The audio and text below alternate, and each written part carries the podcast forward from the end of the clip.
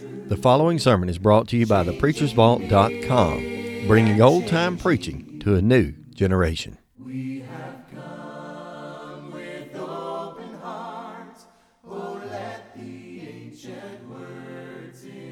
All righty. Go ahead and open your Bibles with me, the book of Mark. We're going to continue on in Mark chapter 1. Be picking up there in just a moment and kind of uh, catching up, I guess you would say, at least making an attempt to catch up. Mark chapter 1, uh, verses 12 and 13. It's basically where we'll be. While you're turning there, I want to share something with you a little bit um, and be honest with you about something. Uh, in one case, I have been preaching slash teaching the gospel for about 22 years, best I can recall and figure that out. And uh, one of the things I've been I don't know what you call it, blessed or pleased with, I don't know what the word is for that, is that very rarely, even in 22 years, even in the beginning, have I felt nervous. You know, I don't know why that is. I've just always been comfortable in the pulpit. I've always been confident of what we have, you know, in front of us as far as Scripture goes. But over the course of the last, however long it's been, eight or nine weeks, uh, most Wednesdays when I get up here, I'm as nervous as a termite choking on a splinter. And I couldn't figure that out. And of course, last week it really came to a head because our PowerPoint uh, didn't work, and that kind of threw me for a loop. And I apologize, we got a little bit behind because of that. But I tried to figure out, I've been thinking about it for a few days and trying to figure out what's the difference. What, what's the, if there is a difference, what's the difference? And it's not you all, I'm comfortable you. You're very supportive and encouraging. Um, so it's not that. It's not the subject really at hand. It's Scripture. I mean, where else am I going to go to preach? You can't go anywhere else or teach. You shouldn't be going anywhere but straight to the source, to God's Word. And I uh, still couldn't figure that out. And it dawned on me today. This is my theory. Uh, and I'm not looking for sympathy, but this is my theory. It's what I've, I think I've figured out. Generally speaking, for the past 10 or so years, uh, when I stand up, I'm preaching from one of the epistles. You know, and most times when you're looking at the epistles, you've got uh, Peter or Paul or, or, whoever it is, John, whomever, and, and, writing in that, and they're approaching things from a one perspective, which is just to tell us how to live. You know, to deal with us as Christians, as the church of Christ, and to instruct us on how to live, how to handle situations, how to qualify uh, men for the eldership or or anything like that, or for to be deacons, as Cliff talked about on Sunday and Sunday afternoon especially. Uh, all that material to me is very similar. And I consider myself to be decently educated when it comes to those epistles, and that's what I go to. And of course, as I travel, that's generally that or something that I may pull from the Old Testament is generally where I would go. And that doesn't seem to bother me at all. But what I have theorized, I think I've figured out, uh, going back, and I have it in number, a number of years, and teaching through one of the gospel accounts, I think has what's got me shook up. Uh, because when you're talking about the life of Christ, and you're trying to relay that message to people and to get them to grasp, to understand, to consider really who Jesus was, for me, that has seemed to be an impossible task. And so I know we've gone, we've gone slowly and incrementally and all of that, but and in most cases, I feel like we've done a decent job in our discussions back and forth of trying to relay that. But uh, for me, and maybe you understand this, maybe you don't, but the burden just seems that much, you know, heavier. The goals are that much higher because it, it matters little what the epistles may teach as far as, you know, how we handle ourselves as Christians or how we handle ourselves as a congregation, the church uh, that doesn't matter very much unless we first have a real appreciation, I think is the best word for that, of who Jesus was, uh, what he was sent to this earth to accomplish, and what he was willing to do. And even more than that, in many cases, the service or the compassion that he uh, used while he was on earth. And if you and I are able to accomplish in learning that, and then in turn reflecting that, uh, toward the world, I think we make the biggest impact. As a matter of fact, I know that we do. So uh, I don't know if that explains anything, but I thought it'd be better just to tell you that. And so if I seem nervous, then that I think that's why. And uh, so I hope you can appreciate that. And I hope, really, in one sense, that as we study and discuss that together, maybe you'll feel the same way. Uh, I don't mean to burden you, but I hope that when you read God's Word, in particular when you're reading about Jesus and His life and His purpose in life and in death, even, that you'll appreciate that even more. So, there we go. That's at least that. I don't know that that helped anything. Uh, last week, we did have some technical difficulties, and I feel like uh, I didn't accomplish what I wanted to. We wanted to get through verses 12 and 13.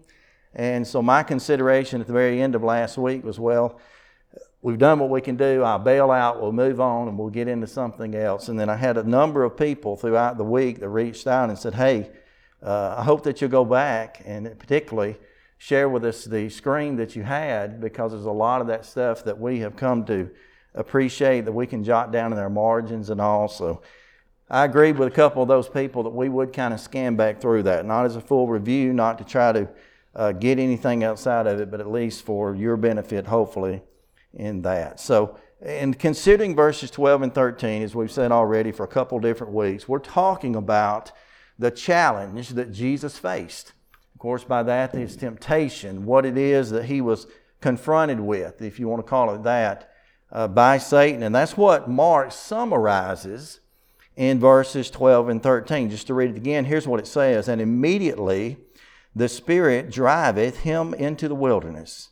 And when he was there in the wilderness for 40 days, tempted of Satan, and was with the wild beast, and the angels ministered unto him. As I've tried to reflect on that, just that particular text, it's extremely important that we appreciate the parallel accounts. And in this case, there are two of the four Gospels other than uh, Mark that have those parallel accounts, and you can see them on the screen, and you may have those charts even still. Uh, those directly relate either to Matthew's account, which is Matthew chapter 4, verses 1 through 11, and or Luke's account, which is Luke chapter 4, verses 1 to 13. And so we looked at, and back on last week, we read through parts of Matthew's account and uh, tried to use Luke's account primarily as, as our guide for this because Mark is so brief, Mark is so quick. He covers in two verses, really, as we have them numbered out, the types of things that Mar- uh, Matthew as well as Luke thought were supposed to be given much more detail. Of course, not arguing, not denying at all, all of these men inspired of God to write, and God using apparently their styles and their approaches, and of course, uh, Mark's being very quick paced, fast paced. That may explain why Mark chose to do what he did. But as we look through back through those accounts, we read again pieces or bits out of what we found in Matthew's account and expressed that over in Luke's account as well.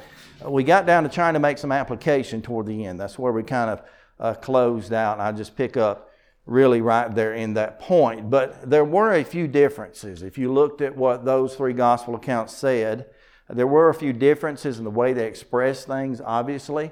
There was even a difference in the order in which those things were expressed when you look at Matthew's account versus Luke's. And uh, each of those, as I've kind of numbered out, and I, I realize you can't see this in the back. Likely some of you can't see it in the front. I don't intend on all of this to be seen. It's just quotation of Scripture, really. But there were basically three challenges that were expressed. There were three comebacks, to use kind of our modern vernacular. There were three ways that Jesus came back or replied or rebutted or answered those questions. And as the Gospels divide them out, those uh, things came down to basically three things. Remember, uh, uh, Satan, first of all, challenged Jesus and said, If, and that's the word if or since, that'd be the first class conditional in the Greek, but if thou be the Son of God, command these stones to be made bread. Of course, Jesus comes back with what we have in Matthew's account, Matthew 4 and verse 4, about a man should not live by bread alone, every word that proceeds out of the mouth of God, that's so forth. In the second case, following Luke's order, which chronologically may be a little bit more accurate, uh, we had him then in turn coming to Jesus and saying to him, If thou wilt, and he's presented him all the kings of the world in a moment of time, as the scripture tells us. He presented him with the fact that Satan said, I will give you all of this. Satan told him, Satan implied uh, that he had power over all those things, that he owned those things, and he even more than that, had the ability to hand that over to Jesus. And all Jesus was required to do to receive those kingdoms, supposedly, there's large quotes around that, was just bow down and worship me. Very simple, very straightforward. Of course, Jesus answers him in rebuttal and quotes a, a, quotation from Deuteronomy chapter 6 and verse 13, where he basically says to him, Look, I can only worship God. Uh, we shall not worship anyone save the Lord thy God. He's referring to his Father God. And then on that third occasion in Luke's account, and again, Matthew and Luke revert these, reverse these, but on that third occasion, he tells him that if you be the Son of God, then cast yourself down off of this temple. And in this case, Satan actually quoted Scripture, and he actually quoted it accurately, although he wasn't quoting the right uh, context of it. But Satan actually quoted Scripture and lets Jesus know, supposedly, if you throw yourself off this temple, all that's going to happen is the angels are going to swoop in, they're going to keep, bury you up, they're going to keep you from being hurt or harmed, and you'll be fine. Jesus, of course, rebuts that as well to tell him that thou shalt not tempt the Lord thy God. And that's basically a direct quotation from Deuteronomy chapter 6 and verse 16. So we took those things just in review and we started to make some application of this. We paralleled those accounts, Matthew's as well as Luke's and Mark's, along beside of what we find in 1 John chapter 2, verses 15 to 17. And in that context, we're told, they're told uh, that we should love not the world, verse 15, neither the things that are in the world. And in verse 16 tells us all that is in the world contains or pertains to the lust of the flesh, the lust of the eyes, and the pride of life. That seemingly parallels exactly along with these accounts, particularly Luke's chronological order of such. Even if they were out of order, it wouldn't take away from it. We were making the application as we were trying to hurriedly close last week after the delay in the fact that the lust of the flesh seemed to lean itself toward doing something or the passions, if you will, that Jesus would have had. And of course, that uh, temptation was that if you're the Son of God, command these stones to be made bread. And that, that had to do with the fact that Jesus had been in the wilderness. He had been fasting there for 40 days. He had been without food, apparently without water, which, by the way, a quotation you can, uh, uh, scripture reference I would encourage you to put in your margin right here out beside verse 12 is Deuteronomy chapter 8 and verse 15, which actually seems to describe this similar or same wilderness, which I read a few things today about. Most scholars assume this wilderness that Jesus was in covered about a 36 mile by about a 65 mile uh, square mile radius, or not radius, whatever that is. And that, that wilderness there, according to Deuteronomy chapter 8, in verse 15, if it be the same one, it literally says there that that wilderness had within it no water. And so it very well could have been, and likely was the case, he had no food, which would be difficult to survive even uh, by any human, if you will, God in the body, for 40 days. Even more difficult to take hold of that if he had no water. I couldn't prove that, but that may be a similar reference. It also lists there in the next verse, which would be in that case, verse 16, the serpents and the wild beast and all that were there and the dangers that were implied in it. But that's generally speaking about where Jesus was. First temptation. Second temptation, not only the lust of the flesh, but the lust of the eyes, that seems to pertain to Jesus having something or his possessions. Again, Satan's temptation to him was, I've got all this, I'll give it all to you, and all you got to do is bow down and worship me. How many times have we as Christians, or at least seen others do it, uh, we might as well admit we've done it as well, that we are taken away from God, if not for just a moment or a period in our lives, because we seek to have things. Our possessions become our biggest temptations at times.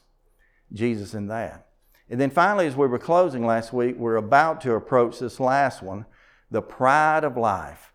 Again, that third temptation that was presented to Jesus, seemingly being that he takes him up onto the pinnacle of the temple. That literally means that word means he's on the wing of a temple.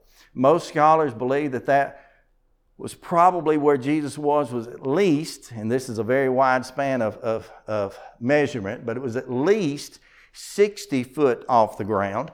That's from the ruins they have today. But when you go back into the time and consider that Jerusalem was built up and up and up upon different levels, it could have been and could be as much as 600 feet off the ground. What does that matter?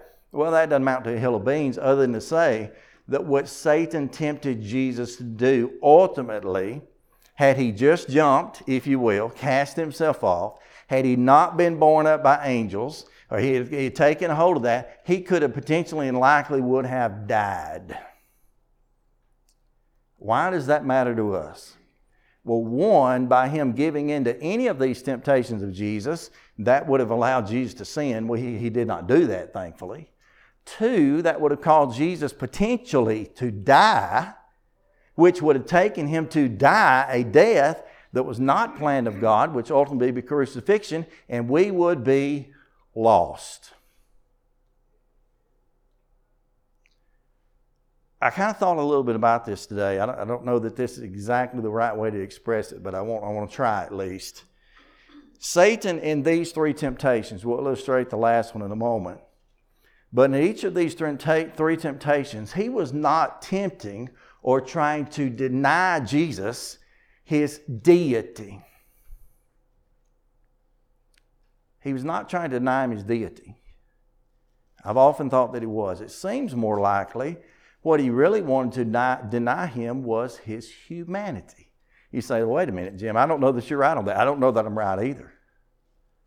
But if you consider that, he gave Jesus credit in the beginning, in one sense, of being the Son of God. Again, that word if, if, is actually a Greek first class conditional meaning since. He gives him credit with the fact and doesn't try to take away his credit as being deity. But what would have ruined our lives and our eternities is if he could take away from him his humanity.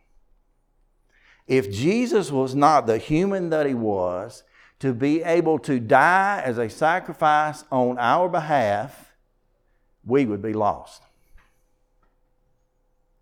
So when he looks to Jesus and says, Hey, why don't you just be like every other man? You're hungry. Why don't you make food and eat? You see, he allowed him the deity, or at least gave him the credit that you could do this. Uh, a mere man couldn't do that, but you could do this.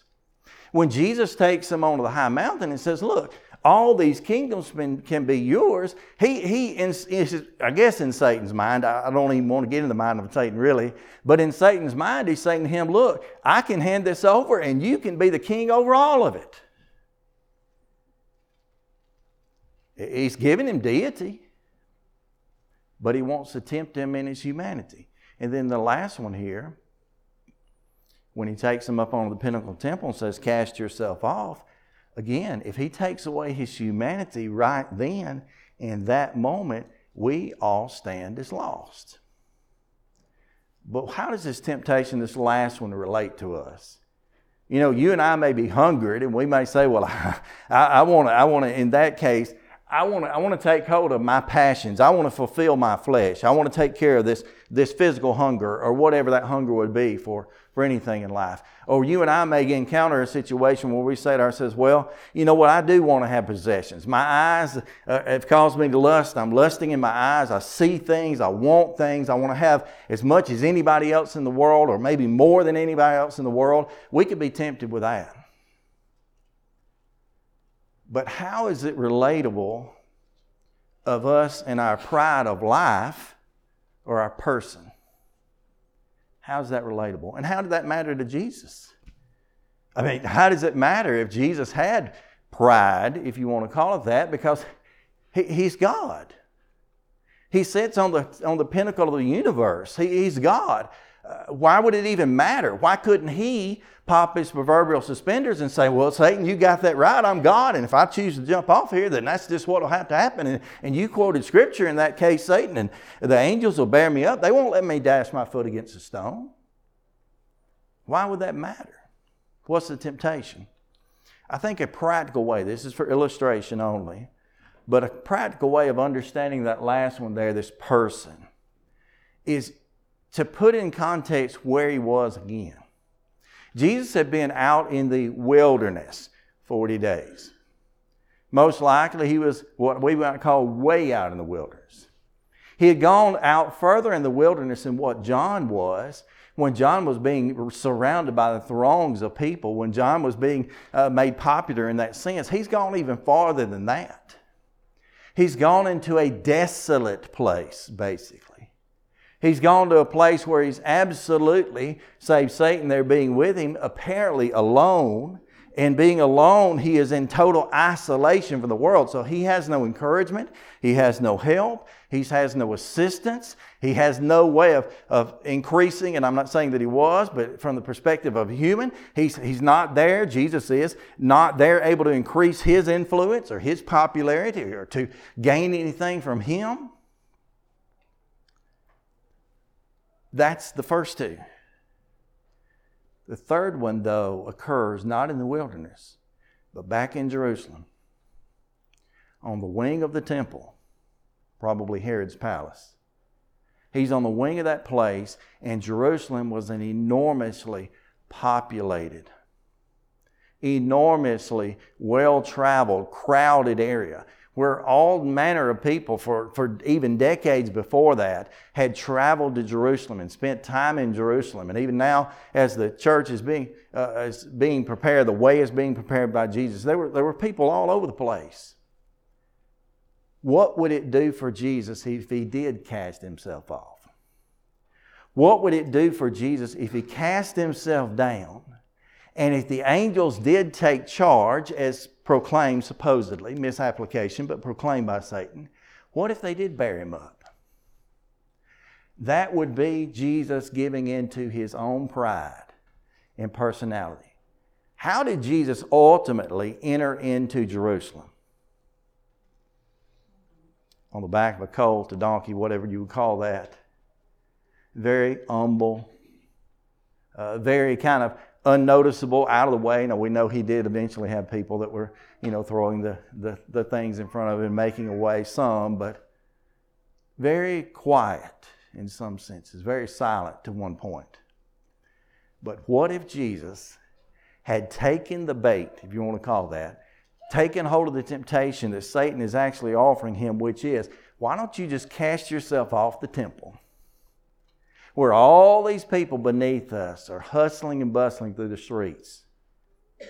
And they look up and they see this man who they may recognize to one extent. Well, that's, you know, that's, that's just Jesus. That's Jesus of Nazareth. That's John the Baptizer's, you know, cousin or whatever. And that's the one that John claimed, just a few verses back up the page in any of the context. That's the one John claimed was to be the Messiah, the Lamb of God. What if Jesus cast himself down then? What type of triumphant, impactful entry would that have been? What would that have done for the ego of a typical average human being had he not been the Son of God, God in the body? What would that have done for him? What would that have done to increase his popularity? What type of person with pomp and circumstance and clout would he have been? How, how great would he have been as a king if all these thousands of people, I'm just assuming there, would have noticed him and noted him about to jump off the temple? And maybe they stood back like someone might do today if someone were about to commit suicide, jump off a bridge, and the crowds gathered around and they see him. They see him leap. They see him coming down headlong. And then all at once, the angels swoop in and bear him up and it's just my vision of it. They bear him up, they kind of catch him. It looks almost like he's been taken up by a parachute and he's brought down really slowly right into the multitudes. That would have definitely been the pinnacle of pride for any other person. What did Jesus do? He said, No. Jesus' reply to that was the fact that I'm not going to do that. And you, Satan, you're not going to tempt the Lord your God. He said that to Satan. You're not going to tempt God. Given the fact that Satan had already said, If you be the Son of God, command these stones to be made bread, you're not going to tempt God. And this comes in Mark's account, Matthew's and Luke's. Mark's is the most immediate, if you will, the fastest pace. This comes in right behind Jesus having been baptized by John the Baptizer.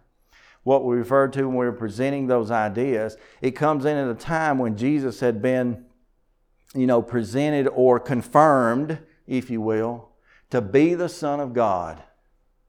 It comes in right then. At the height of the presentation, the introduction, whatever you want to call that, of Jesus, he's taken immediately to the wilderness and tempted of God, of the devil. In the context there, then looking at it from that perspective, these are just a few different words. Verses 9 through 11, you might say, are Jesus' coronation. Now, the word coronation is a word we ain't using Mumford or Ironton, I guess, in many years, if ever. It means he's being crowned. He's being given credit for being the Son of God by God. It comes up in his temptation these two verses here, verse 12 and 13. And then it comes up in what context we're going to be in on the next uh, time we get to it, verses 14 and 15. It comes in his invitation. These things are back to back to back. And that's where the next context will matter. Now, what do we do with, with this idea? If you parallel, again, someone could argue you couldn't do it. I, I'm just presenting maybe you can. If you parallel Mark's account along with Matthew's, along with Luke's, and you compare that head to head with 1 John chapter 2, verses 15 to 17, you line those up to imply that uh, first uh, Hebrews 4 and 15, which lets us know that Jesus was tempted, quote, in all points like as we are, yet without sin. That means in every category. If you line those things up, and they attain themselves to maybe these practical applications of the temptation dealing with his passions. Maybe it deals with his possessions. Maybe it even does deal with his person. What do we get out of it? You say, well, the way that I've always used the text and, and understood the text as I've studied it is that we learn by this to do what Jesus did, which is that if when we are tempted of Satan, and we will be, when we're tempted, the way to beat that temptation is to quote Scripture. You say, why? Because that's exactly what Jesus did. He didn't make an argument of himself. He, didn't make an argument that came from his own mind and his own thoughts. He didn't uh, try to make some practical application and uh, easy way to understand for Satan and try to illustrate to Satan, you know, what it is that uh, Satan was doing wrong and, and how he was in denial and he wasn't going to participate in such. He simply brought Scripture. And that is some of the key to what we are able to do. But what else did he do? As I categorize these things, I, have actually put scriptures forward. I don't mean that to be in any order as far as one's more important or less important than the other. But I, I do think that I've made a mistake in my life. I, I just think I have in that I have minimized this text to just say, well, there it is. Jesus quoted Scripture. If Satan comes at you, you quote Scripture. You be ready. You know, study to show yourself approved. Uh, hide these things in your heart so you won't sin. Just throw Scripture at Satan. That'll handle it. You can move on with life, and that's it.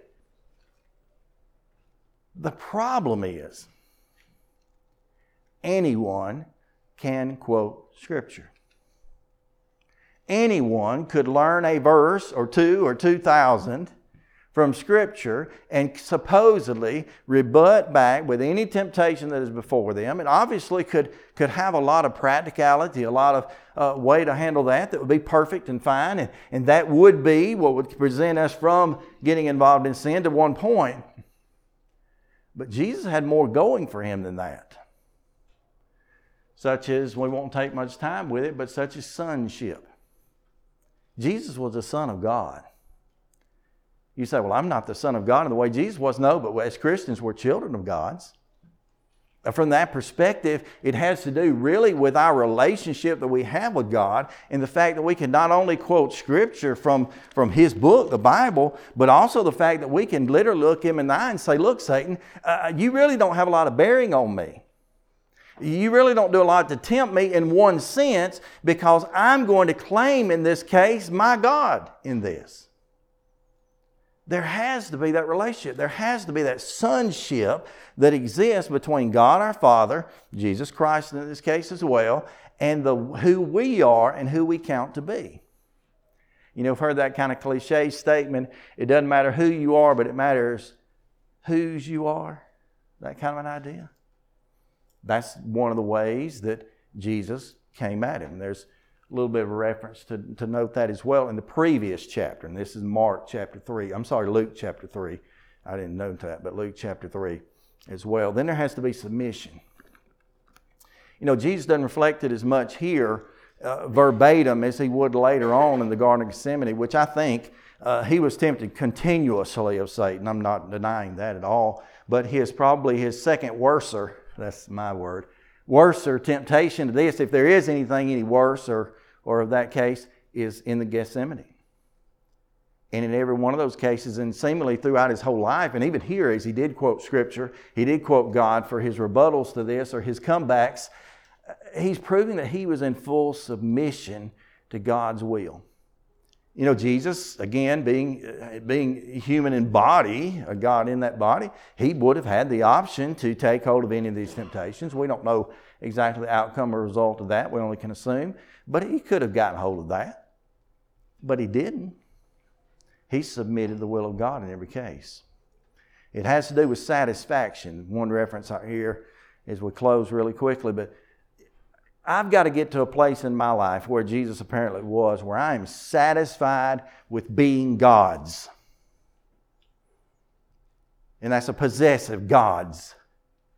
To say, I am God's. I do what God desires of me. I do what God teaches me. I live after His life, and I'm completely satisfied with that. Those three categories of temptation lust of the flesh, lust of the eyes, the pride of life. Uh, do not get to anyone who can literally, in their heart, completely deep in their heart, say, I'm satisfied with what God has given me. Yes, Jesus hungered. Obviously, he would be. But he says, God's enough. Satan challenged him, you know, I give you all these kingdoms. I'll just take whatever God gives me. Well, I tell you what, you can be much more popular than you are now. Just cast yourself up. No, I'll take whatever God gives me. And then the last place right here, just for illustration, then he comes with Scripture. Then he uses the Word of God to be his sword, to be his tool. And that may be, may be, just an inkling of what Jesus accomplished. But he did it because of God. I appreciate your attention and your patience. And uh, be reading ahead next week. You got a whopping two verses next week. Really, you can go from verse uh, 14 to 20, actually. But mainly the two verses next week. Jesus literally, finally starts what we might call refer to as his public ministry. Thank you.